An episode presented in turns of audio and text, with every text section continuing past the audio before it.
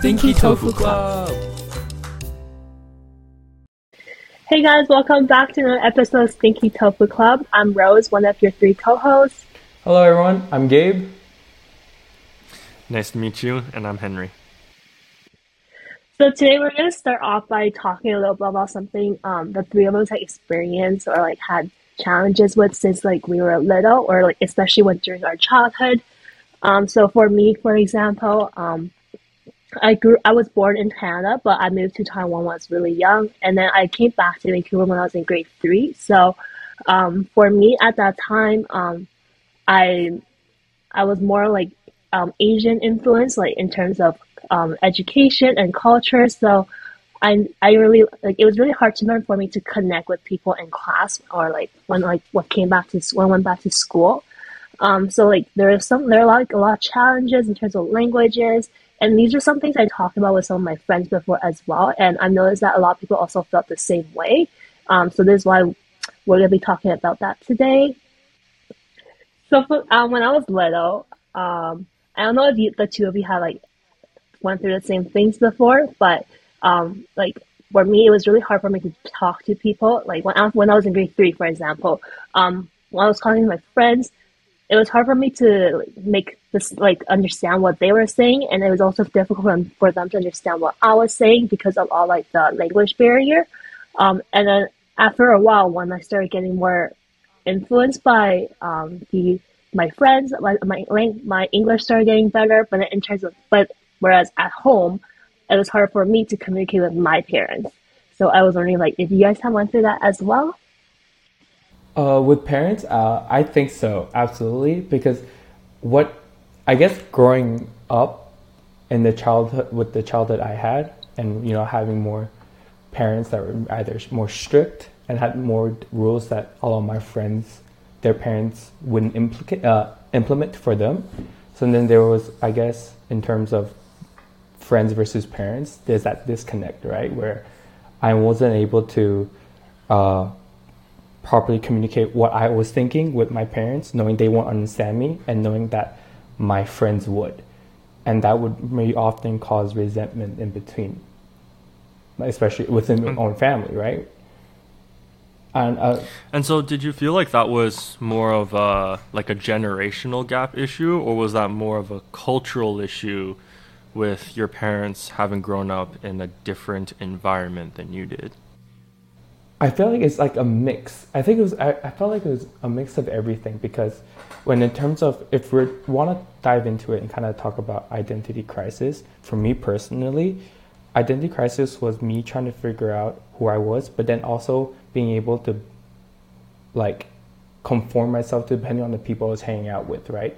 If it was, especially those was pretty prominent for me in university. If I was hanging out with more uh, more Western kids, kids that grew up in, in Canada, and weren't Asian, then I feel I feel myself losing that part of myself, but being able to adapt and be more uh, more Western in my in my uh, in my thoughts, and definitely less connected to my roots, right? And then because of that, I feel like there's a disconnect with me and my parents.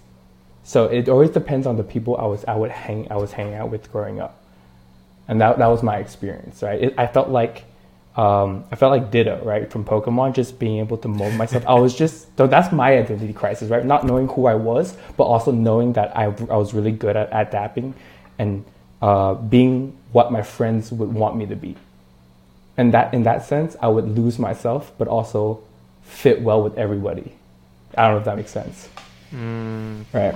No, I think that makes sense. Right. So, like a sacrifice of the individual, mm-hmm. just because you wanted to feel welcomed within your right, exactly. And then eventually, by doing that so much, you also lose like what your parents want you to be, and you try to pe- uh, like you try to please them as well, and then you're just you're not yourself. At the end, you're not yourself, and that's like the worst feeling. So that's my experience with it.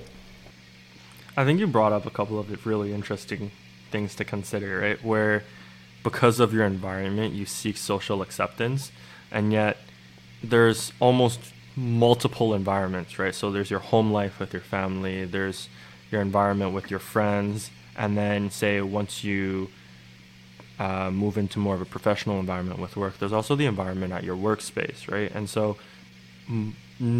these things don't always align, and more often than, than not, they probably won't align, and the degree of overlap isn't that high.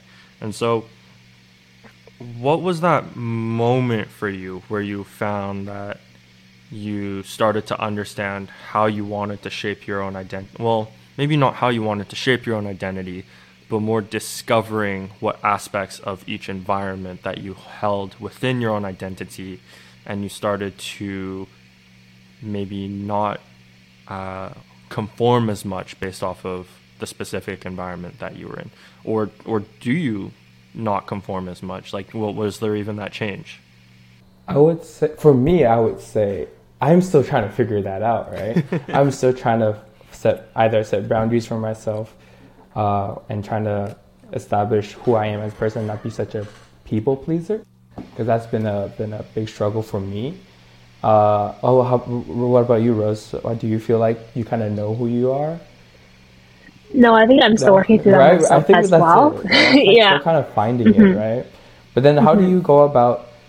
What What are some key moments that you guys realize that oh, um, this isn't who I am? Like, what are where are the lines you guys draw?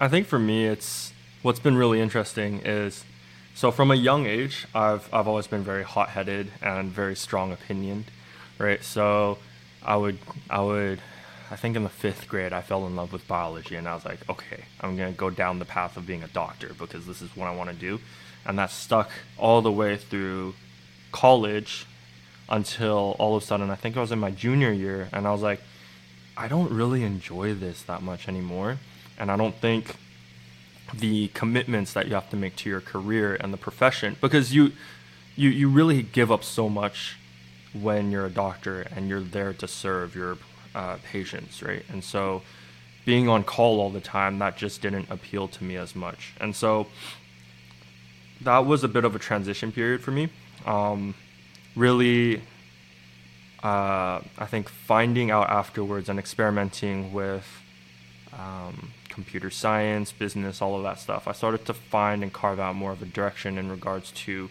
how I wanted to change and uh, other things that I wanted to do and pursue from a professional standpoint.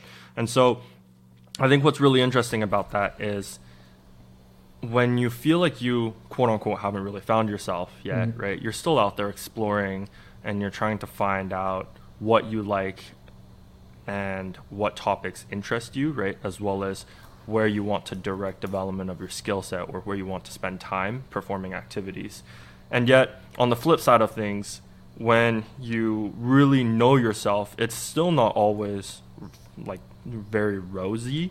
There's still times where you will feel like you don't really understand yourself. Right. And I think those are inflection points in my own personal growth where I've noticed changes based off of uh, like very slow long term changes that have occurred over time. And they've really accumulated and changed the way that I've viewed specific things that I thought I liked before. For example, uh, the profession of a doctor as one of them, and mm-hmm. then afterwards switching over to computer science. And now, I mean, AI is basically my passion. So I, I think that's a very interesting thing for me to consider in regards to the balance between uh, quote unquote not knowing yourself and quote unquote knowing yourself. Well, I like that though because you touch on passion being an element of finding yourself. It's not just uh, trying to trying to fit in. It's not just trying to conform to your environment or pleasing others. It's then adding elements of what you love and your passion that all eventually are stepping stones to finding who you are, right? But then my I have a question for you guys, and I'm gonna steer more in the culture side. Us being Asian, but growing up very in in, in Canada, so very Western. Uh, what did you identify yourself as Asian as when you were younger in childhood? Were you did you feel like you were Asian, or and then are you more in touch with your roots now, or are you still do you still find yourself more on the western side now you, that uh, you've also moved to san francisco oh san francisco's pretty asian but you moved to america now right henry and i just uh, I mean, San Francisco is still pretty, pretty. It's a pretty big Asian yeah, hub, right? But I've always been really curious because, uh, were you guys born in Canada? Yeah. No, so, well, Rose was. Rose I moved was. here when I was three. You moved here three, so yep. three is I would say it's young, but not that young. I mean, so what did you guys kind of? Where did you guys see yourself fitting with? I mean, growing up when you guys were young. I think when I was younger, like I like whenever people ask me where you're from, I just directly say, "Oh, I'm Taiwanese." Um, just because like I really identify myself as a Canadian, I would say. But even though I was born in Canada, um, I spent most of my younger years in Taiwan.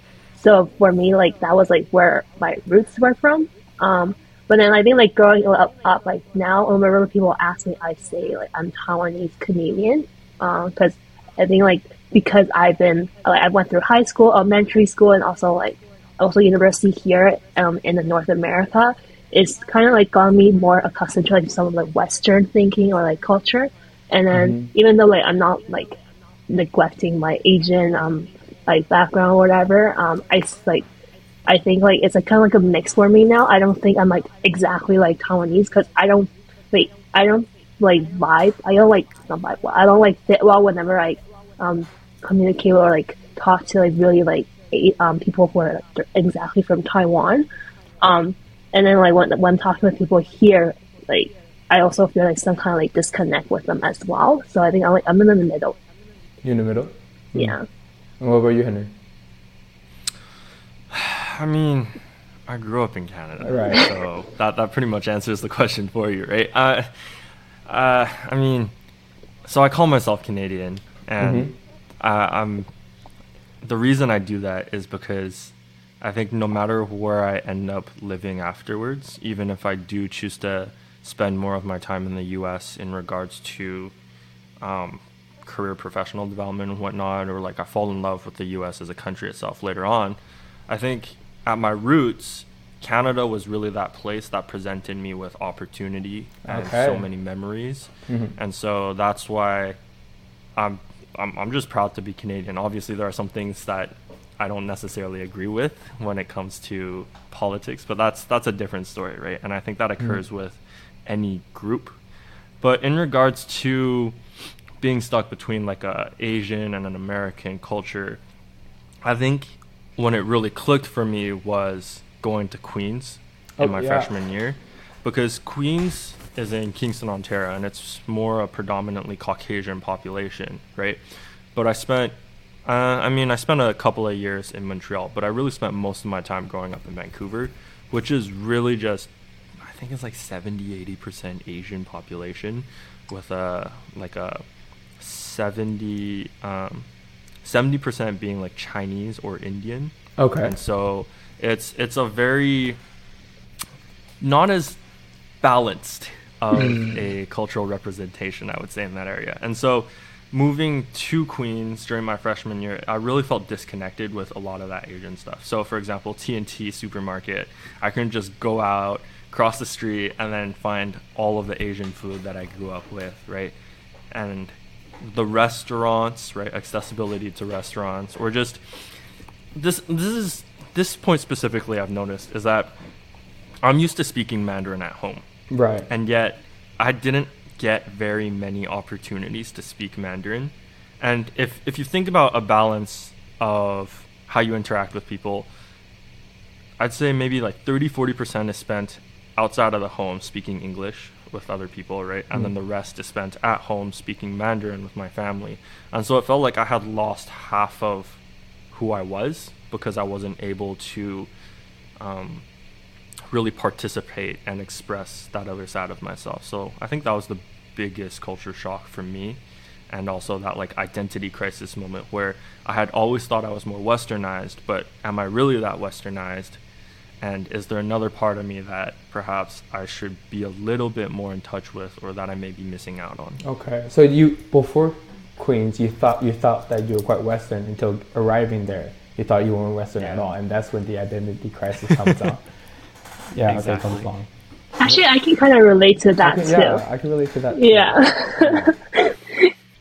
Okay, yeah, I see that because, but then I would say for for I guess for our case specifically, us joining our Taiwanese club at school, we actually got in touch more in touch with our roots more than ever than we were growing up at home. Okay, but me more, I would say more me for me more uh, specifically, I was not because I growing up I didn't really consider myself Taiwanese. I thought I was I, I said I was Canadian because growing up I was growing up with white kids. I, I lived in a very suburban area. This is before high school, right? So in my younger age, elementary school, I was living in the sur- uh, in the suburbs with white kids, and you know playing ice hockey during the winter, soccer, and, and during the summer. So very much very white, right? But then because I consider myself white, I couldn't grasp the rules that my parents would implicate and uh, implement with me compared to my friends, right? I don't know you guys had that experience, those outlandish uh, rules uh, placed by strict tiger moms. But that was so hard for me. You you don't know you don't know what Nope, that's like. Never. I, I have no idea. So here's the interesting part, right? I think my mom and her relationship with my grandparents was very interesting because she felt like Mm-hmm. her parents were a little bit too controlling in some of the activities. She felt like she didn't get enough opportunity to do extracurricular activities and really decide her own career path. And she was more being directed by her parents to do so. And so with us, Mm. that was a really big thing that she wanted to change. That it's a similar story with my dad as well. And so really for me and my brother, it was like they would suggest things to us that they think might be cool for us to try, and then afterwards they would push us to try it first, and ultimately whether or not we wanted to continue with the activity was up to our discretion. I think the other thing was, um, I mean, Mm. immigrant parents they were working a lot, and so they're like we usually didn't see them until like 6 Mm. p.m. because they would have to commute home. And so between three and six, it was three hours for us, for me and my brother, to just Oh, do whatever okay, we okay. wanted. Right? We could hang out with friends, we could read a book, play games, whatever. And so there is a lot of freedom and flexibility in that sense that just continued to expand as we grew older. And then by the time we were in high school, it was basically like Okay, I see. I see. So that's kind of where that kind of where we differ Yeah. than in, in childhood because having I had a stay at home mom. Did you Mhm. have was your Yeah. you had to stay at home right? So when you have a stay at home mom, I had a stay at home mom too. Yeah. yes, Especially because they all moved to Canada with us. So like they're my my mom like left her job right. and then my And dad like in my lives in experience, once you have a stay-at-home mom, the, ki- the her kids are her entire life, right? Her own whole entire reason of living. Yeah. So then, Mm-hmm. It's like her do, universe. you the big boss, right? And everything you do is like the Mm-hmm. micro uh micromanagement is so high right for so what was the, I want we could I wanted to run out some of the rules because some of these rules of me growing up was crazy Would you, did you have some crazy crazy rules growing up Rose let's hear them let's hear them and for those those who really listening that don't have tiger moms you're gonna be surprised and those that do have tiger moms you're gonna I'm, be I'm very surprised. So curious then now. you're not you know you're not the only ones out there so you don't resent your parents So one of the rules, one of the rules was we're not allowed to sleep over at other people's houses, but people can sleep over at ours. That's that's and I can attest to that. That was Yeah. huge in my house too. I didn't have my first sleepover till I was like sixteen, maybe, and I didn't want to call it a sleepover anymore because I was sixteen. When you're sixteen years old as a guy, it's like oh, I'm gonna sleepover.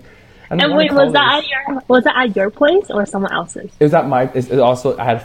It was also at my Mm. place too. I didn't get to really go and sleep over at other place, other. I was at my the friend's same. house. I was fifteen or 15? 14? 15 maybe. I think I was fifteen when I had my first sleepover, and it was at my house. And so I'm really curious now, right? Did they ever miss, maybe say like eavesdrop while you guys were hanging out and Eavesdrop? No. Eavesdrop? No. So like my parents wouldn't stalk, but my pa- my mom especially would call. She would call me. Oh, I don't want before I before I go into this story, I want to hear what, uh, what were Rose's, what were your parents, what was your excuse, right? Because when you're 14, nothing your parents can say would justify you not being able to sleep over. It just didn't make sense. So like, what would, So- what was your parents' excuse? My mom was just worried that because she's not like she's like she says she's saying that oh um if I go over to other like another person's house like she wouldn't she wouldn't know anything that's going on. So she would worry Okay. the whole night, and then she doesn't want to go through that. Whereas if people come to our house, I'm at the I'm just gonna be still at home, and then she can see what I'm doing, or at least hear if anything is happening, Yeah. and then she can still be there for me. So that was like her worries. Um, and then I remember like I used to like argue with her about this a lot.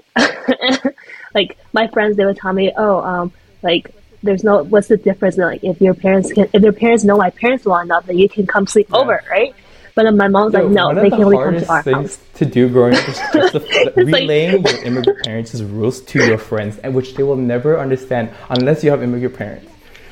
Because your friends will just think of you, Yeah. you're crazy. Your whole family's Yeah. crazy. Like, what do you mean? Right? Okay. yeah when I was in grade 12 my friends we were trying to organize a sleepover at, at another friend's house and then I was like, "Oh no, my mom would never agree to it." And they're like, "Why not? You're tw- you're eight, you're seventeen. Why would your mom not agree to you sleeping over?" And I was like, "You guys, my mom just Yeah. will not say yes unless it's at my house." And they're like, "No, we don't want to go to your house. We've done that before. We want to go to someone else, like the other person's house." And then so my friends they ended up writing a letter directed to my mom. They're like, um, "Dear uh, Mrs. Chang," and Yeah. like, like writing like a letter to my mom. Oh, but I, feel I like never that gave a letter worked to my though. mom. Because isn't that really respectful? No, it wouldn't, cause but no, cause like right before I brought like right before I wanted to give that letter to my mom, um, I brought up the sleepover thing again. Okay, yeah, then we I got feel in that. an I feel that. So then I was like, oh, and then like yeah, so she was like, there's no way I would bring out that letter, be like, oh, my mom, my friends wrote a letter, Oh my god. You know? Yeah, see, you don't know this, huh, Henry? Yeah. Uh, you you want to know how different our experiences were? So, I don't think I Uh-huh. had my first sleepover until high school either, but that was just because of the way things were. Um, but in high school, senior year, right? I would go out to parties, and so we'd have parties between friends and whatnot. And then afterwards, I don't think I made it home until like eleven or midnight, right? But the thing is, I, I was a responsible kid. I was a responsible kid, so I would go home, right? I would bus home by myself as well. Open the door, every like like it's not like my mom came to uh-huh. pick me up. I would just bus home, right, in the winters, and then afterwards walk, ho- open the door, right, and all I see is a hallway light that's on, and then my mom and my brother they're both already asleep, and so I just turn off the hallway light and I go to sleep, and then my mom wakes up early, and she probably wakes up in the middle of the night to go to the restroom, right, so if she sees the hallway light is off, then she mm. knows I made it home, right? I also make sure to text her as well, but sometimes I forget to text her and she'll just check the light and then she's like, "Yeah, I think he's home." And then she'll probably check him on my room or something to make sure I'm home. But That's that smart. that was how Okay, it that makes worked. sense. Yeah. Oh, that makes sense. Yo, my mom's crazy. My mom would stay up. You know how much pressure that is? My, mom would stay up because too. once I passed that curfew, because midnight curfew is so late for a high school kid. Well, for I was so It's, late it's for me. pretty late for a high school kid. Oh, she's getting ready to school. She's winding up, loading her her her nagging.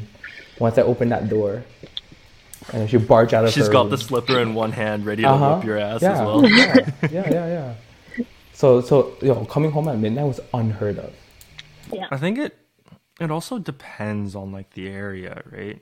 If you told me you were like Montreal downtown and your place lived uh, and your, your friend lived on like one of those like clubbing streets, right? And then afterwards you have to get home through the subway system back to say uh, Bell Center on your own. I think I would be a little bit concerned. Um, when when I transited home, it was like it was still 20 30 minutes, but it was like I'm in suburbia waiting for a bus and because there's it's suburbia, the bus doesn't come that often and that's why or like I would walk home through a really nice park in a really safe region of the suburbs. Right? Uh, I wanted to throw out another rule that was like going on in my household, and this is for all me and all my brothers, right? It's uh, planning your outings with your friends, right? So in our own house, right? If I know there's a party in two weeks, I am not going anywhere with within for the next two weeks. There's only so many cards I can deal, right? So I'm like, okay, there's this big event I want to go to, and if there's like, oh, my friends will be like, oh, do you guys want to let's meet up for just a dinner? Nah, I can't, I can't. I have to go to that part. I can't ask for more than, you know, the, the cards I've dealt with, been dealt. So you're gonna use up your money. That's what I'm saying. Yeah, ex- exactly. And then you got, and then for the next two weeks, it's all you do is study. You you get as much good grades as you can to justify you going out, right? And that's and, and I was like, yes, it's fair. It makes it's very rational, but that's not that is not what's happening in my friend's house. It's where like, mom, hey, mom, dad, I'm going out. Okay, if for me, it's I'm going out. Why? Why do you want to go out? What's the reason? What have you What have you done to go out? And that that was so hard for me mm-hmm. to understand and grasp. Which is why I got in trouble a lot because then through me growing up, and this is a funny story because once I got into high school, and this was during Singapore, I would then uh, once school is finished, once school once school is finished, I'm supposed to take the school bus home. We pay for that stuff, right? But I would instead prefer to take this public transport subway because then I can eat with my friends and then take the subway home and then be like, oh mom, I took the bus, I'm on my way home. Like I would lie that I, am on the bus. Uh, so one time, um, after eating, I'm on the subway back home with friends, and my mom calls me. She's like, "Oh, where are you? Like it's so late. Where are you?" She go, and I go, "Oh, don't worry, mom. I'm on the bus." And this chatter, so it sounds like bus stop, right? Oh, mom, don't worry. I'm I'm on the bus. Blah blah blah. And then my friends are just they're they're quiet because they know my parent, they know my mom. Like a couple seconds go by after me saying I'm on the bus. This is what you hear. Doors are closing. Next stop, Ang Mo Kio, which is a, a stop in, in, the, in the subway line. I'm just like, F me. My mom's like, did you just lie to me? Did you just, and then lying to immigrant parents is such a big deal. I was like, did you just lie to me? I'm like, um, uh, 你你到家你就完蛋了. So like translation like you're dead when you get home. When you're home, you're dead. And she hangs up. She hangs up on me. And for the next, the rest of the subway ride, I didn't talk to my friends. I wanted to cry. I just sat there really silent. And my friends knew that not to talk to me because they were like, "Oh, Gabe's dead. Gabe's dead."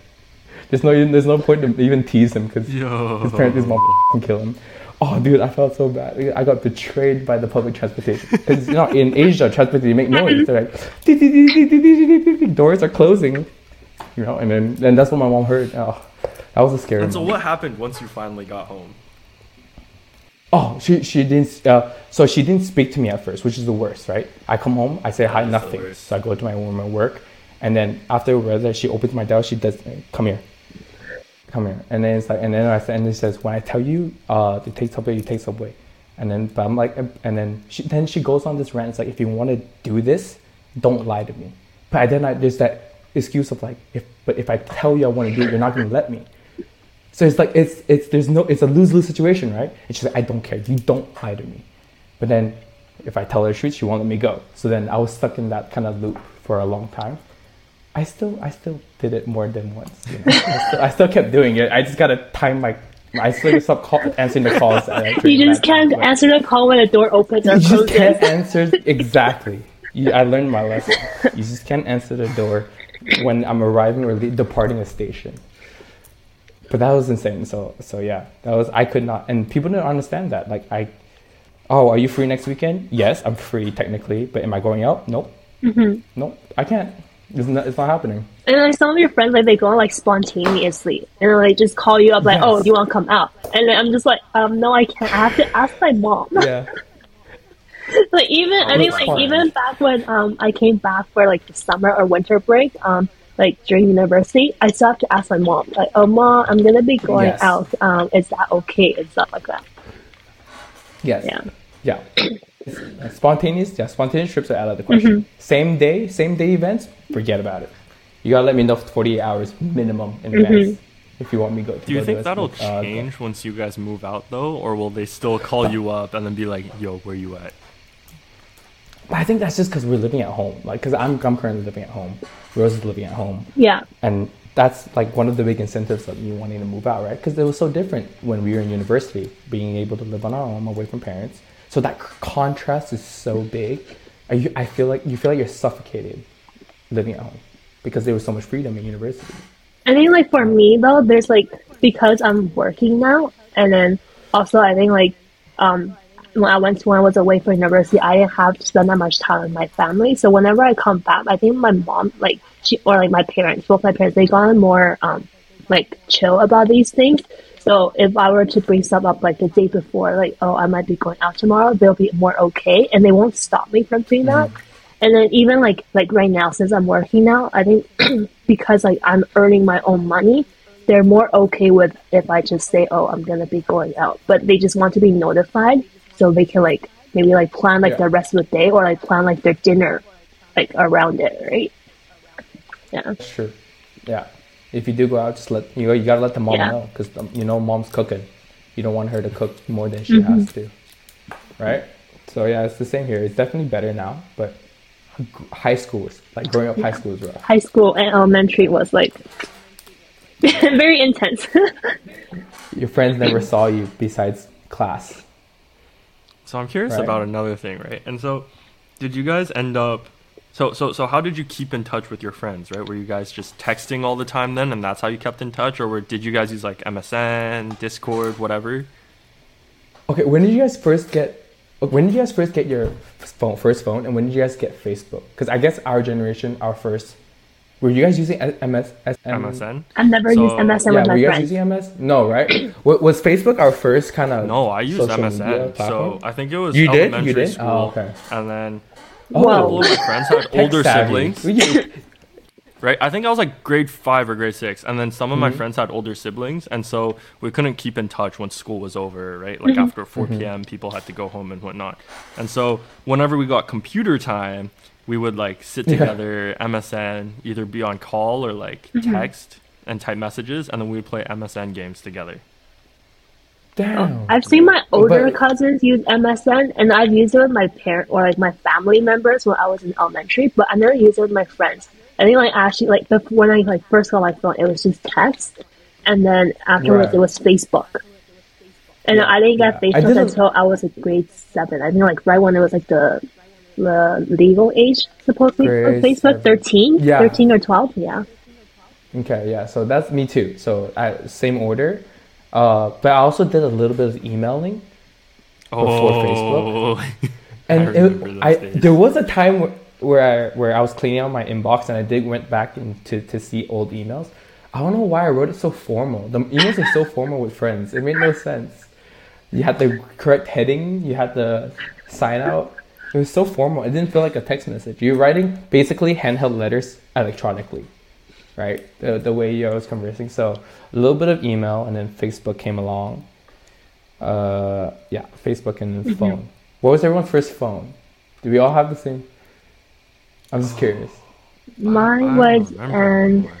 my dad's like really old phone. It was like an HTC, HTC Oh, you something. I had an know. HTC? Yeah. Actually, no. Before that, I used my cousin's used phone. It was a Sony Ericsson, like the one that really slide and there's like a keypad. Yo, you were the cool kid. But that Yeah, there it is. Rose was one of the popular kids. Everyone. We, But then- Pop confirmed. squad, But then that was like Pop, I only Squad. used Rose it for like three months. I used it for like three Oh months. my God. And then the thing is, like, I can only send texts with my friends, and I had a limit of, I think it was like a hundred texts a month, so I couldn't even keep a conversation for like more than like five oh, minutes. yo, hold on. Let's let's let's talk about this because I don't think people will understand how deep in shit you got, right? So in Canada, we have some of the worst cell phone plans in the world, right? Pricing wise. And I think we still do, but anyways, that's that's not the point. The point is back then we had like Rose said limits on text messaging, right? And hmm. so you want to continue the conversation. And it's not like you're going to count every single text Every message single. and you don't have access to the account because the account tracks it. But it's not like you're gonna ask your mom every single day, "Hey, how many Hey, can you add more messages did I limit? send?" or like, "Can you add more limit?" Right? And so you're just texting, texting, texting until the end of the month comes, and then afterwards they hit with like the text overage bill. And back then, texting was like, like, like if you sent an additional 50 texts, that was like using another gig of data. And so they would slap you with like 20 30 dollars that kind of Mm-hmm. Oh, amount of money. God. and oh i got my ass beat for that. They're like why are you texting so much right? What are you texting for? Why why aren't you sleeping right? Why can't you just talk to your friends while you're at school? And why am i paying an additional 20 30 bucks a month for you to text friends? I got in so much trouble for that You know, I actually Yeah. counted the number of texts I sent just because I didn't want to go past Just the 100 you- limit. Because if I go good past that kid. 100 limit, good I would probably kid. be like, in the ass.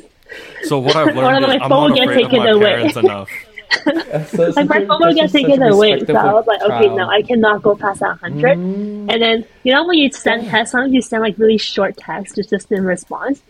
I never Mm-hmm. do short text. I do very long. I was like, please send typing a paragraph to my friends.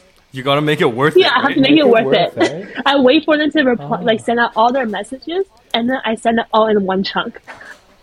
Was was your was but were your phones did it, did it have keyboard text? Yeah, Did you guys? like I slided and then I, I did like the keyboard Right. cut. My first ones didn't, so I had to So- like the nine buttons, right? And then That's you what I'm saying. Click, click, click, I- click, click, and then you I finally had get a C I had or the whatever. brick. I had the brick Nokia, right? Nokia, with, with no flip, no nothing. it, was- it was just a brick. Okay. And then the reason why I didn't text that much is because it would take me forever to write out one fing word. Wait, but when did you guys get Nine your nine nine first nine nine phone? five five five five five. I got my first phone in I was grade grade f- five. It was like uh, my grandma's phone. Mm, My, my it was my grand, grandma grandpa's old Mm-hmm. phone. So this is like, like a, a brick of Nokia that all you could do is call, text, and play Snake. Mm-hmm. Oh, Snake was so good. that was the pretty only much the same. That was the only shit you could do on that on that on that Nokia phone. And and used drop it a bunch of times and never break. Yeah, yeah. I never So I- played Snake on the phone. never played Snake? Oh, classic. You missed out. classic. Yeah. I got my first phone when I was in grade six, and I used six. like that Sony Ericsson for like three months or so, and then I switched to my dad's old HTC. And then there was some weird thing about HTC back then when there's like a limit of like the um like characters you could send per text. So like whenever Oh, I like hit that 100 character, like character limit, whatever? yeah, whenever I hit that character, I can't punch it anymore. It was just a use the next giant text. Twitter post. Each text was like a Twitter post. It used to be like that though, and then the cool phones would like they would automatically split it into multiple text Mm-hmm. messages for you. Yeah. Were we not doing word by like line by line back then? Were you guys you guys were sending chunks of Yeah, you send chunks Speech? sometimes. Ah, damn. I didn't. I didn't text that much because it was just too hard. Not, not, not smart enough to figure out the letters and, and numbers. I mean, I mean, by the time I'm done with the text, I'm done with. I'm, I'll be done with the phone call. That's you know what I true. mean? And back then that they didn't have like that good of autofill, and so you actually had to type the whole word as opposed to just a couple Mm-hmm. buttons, and then it would Yeah. predict what that word is. Your phone had auto like No, autofill. uh, I think later on it did. So by the time I was like grade seven, grade eight, I think it did. But the Wait, it had autofill was The old- garbage. but were you doing old Sorry, iPhone? autocomplete, not autofill. Oh, okay. Autocomplete, right? But were you still were you on iPhone then already? Great. Wait, when did I the first iPhone? come out? No, I think I was on some old. I think iPhones were out by then, but they were still really expensive. they I were. think I was on like a Samsung Android. I think it was Yeah, I was Android on the Android. Gingerbread back then. Yeah. no clue. What Yeah, that no is. clue what that It's is. one of the earlier versions sounds of Candy fire though. of That sounds uh, fire. Android. It's so cool. Sounds like a Chris, had, like, limited Easter Christmas eggs. release. E- What do you mean? So like if you go into the settings and then you click uh, on the software version, right? You'll have like an Android character pop up that looks like a gingerbread or whatever, and then it would like rain gingerbread androids. What? Oh, It was pretty cool. I felt I felt like a cool kid with that phone. But I would feel like a cool kid if I had that too. Okay, well, I guess we did go on a. We did- derailed. we derailed a little bit. so we'll go back to what we were talking about, right? Uh, being stuck between Asian and Western culture. I guess then we can move on to. Uh, so I have a question for you guys. Uh, now that we've kind of not fully understood who we are, but maybe culturally, we're like, okay, I am Canadian, but also Taiwanese. I know what it is to be Taiwanese. I know what it is to be Canadian. Because then maybe growing up, for me, I didn't know what Taiwanese being Taiwanese meant, right? I thought it was just because of the color of my skin. But now we're growing up, we know what that is like. When you guys have kids, what is your approach? And um, are you kind of, do you want to be, are you going to be speaking Mandarin with your kids? Are you looking for a Mandarin speaking spouse or maybe a spouse of a different culture to kind of uh, have mixed race babies because they're so freaking gorgeous. I don't know. They're so beautiful, beautiful mixed race babies. Is that what you guys are Fair looking enough. for? What is your approach? I think if I were to have kids, not that I really want any, but if I were to have kids, um, I would want them to be able to speak Mandarin and actually like communicate with my parents at least. Mm. Because you know, like my par- like my parents, like they know some English. They studied in like the states before, so they know some English. But then even now, like their ability is like getting like not is not as good as before. Like even like when like when they go out, like they get confused sometimes about what people are saying to them or they don't know like sometimes they just i can it's i think it's just like with age like they don't react fast enough fast enough that they can like form a sentence like that they can like say back to the person. So then I think like Right. even like further into the future, they will have a difficult time speaking the language, and I would want my kids to be able to like communicate and like bond well with my parents. But that is Mm-hmm. if I have kids. I don't really want them.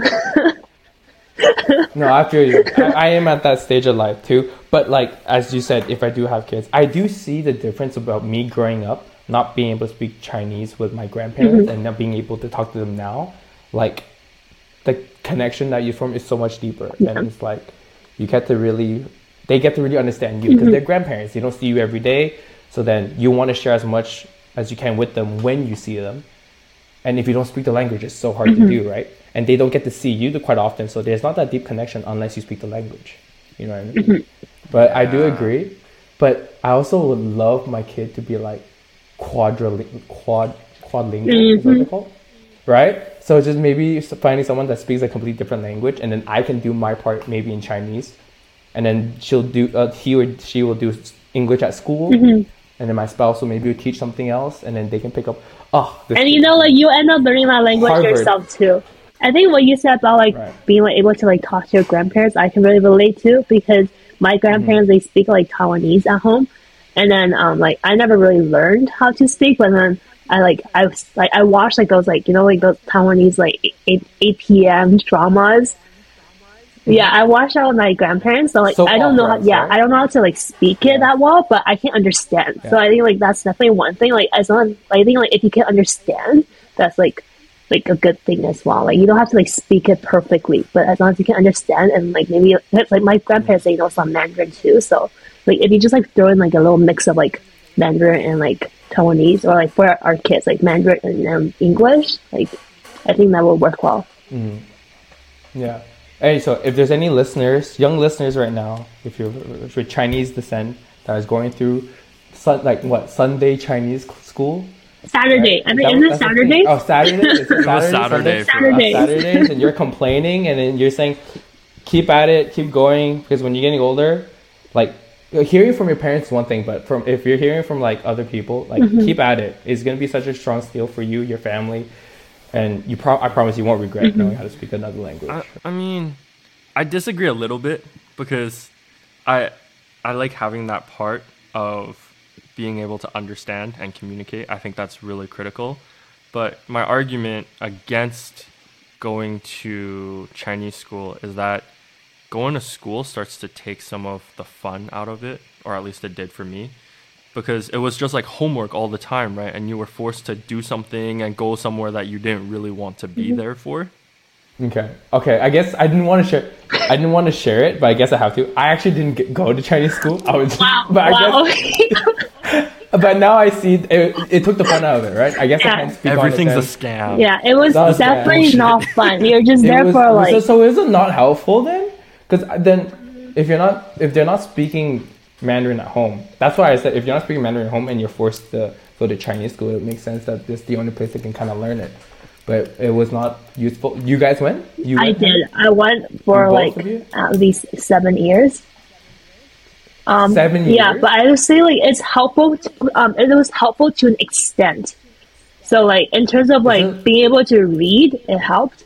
Um, being able Oh. to like write some write, it helped. But um, actually being able to like communicate with people, I would. I don't think it really helped going to um Chinese school because in Chinese school you're just like reading it off a text. It's like when you're learning like a new language, like Japanese, for example, you're just learning off a textbook. Um, and then like when you're actually talking to people, it's really different, right? Oh, there's so no conversational element to it. um, like there's not Oh, as it's like much Chinese conversational. Kumon. Yeah. So for me, I think it didn't. It helped to an extent, Ah. and then my so like my Mandarin was actually not that um not that like it was like not as good as when I actually when I first came here when after after I finished Chinese school. Um, it wasn't until I met some like um these like um twins who came directly from Taiwan, and then like they started talking to me a lot in Mandarin, and I learned all my like communication and stuff from them. Okay. Yeah. There we go. All right. That was how I, ret- got I better. retract. I retract. Tell your parents that you- I don't want Chinese school and make Chinese friends. Is that better? Yeah. Is There that the right go. way That's that's that's Okay, exactly that's my the right point way because there's like that's literally how I learned all of my Mandarin, right? I, I kid. Okay, Rose is a better student than I am, but I'm pretty sure the reason I didn't spend seven or eight years in Chinese school is because I would have flunked out, and my parents were just like, "Okay, we're gonna stop now before you mm. get to that point."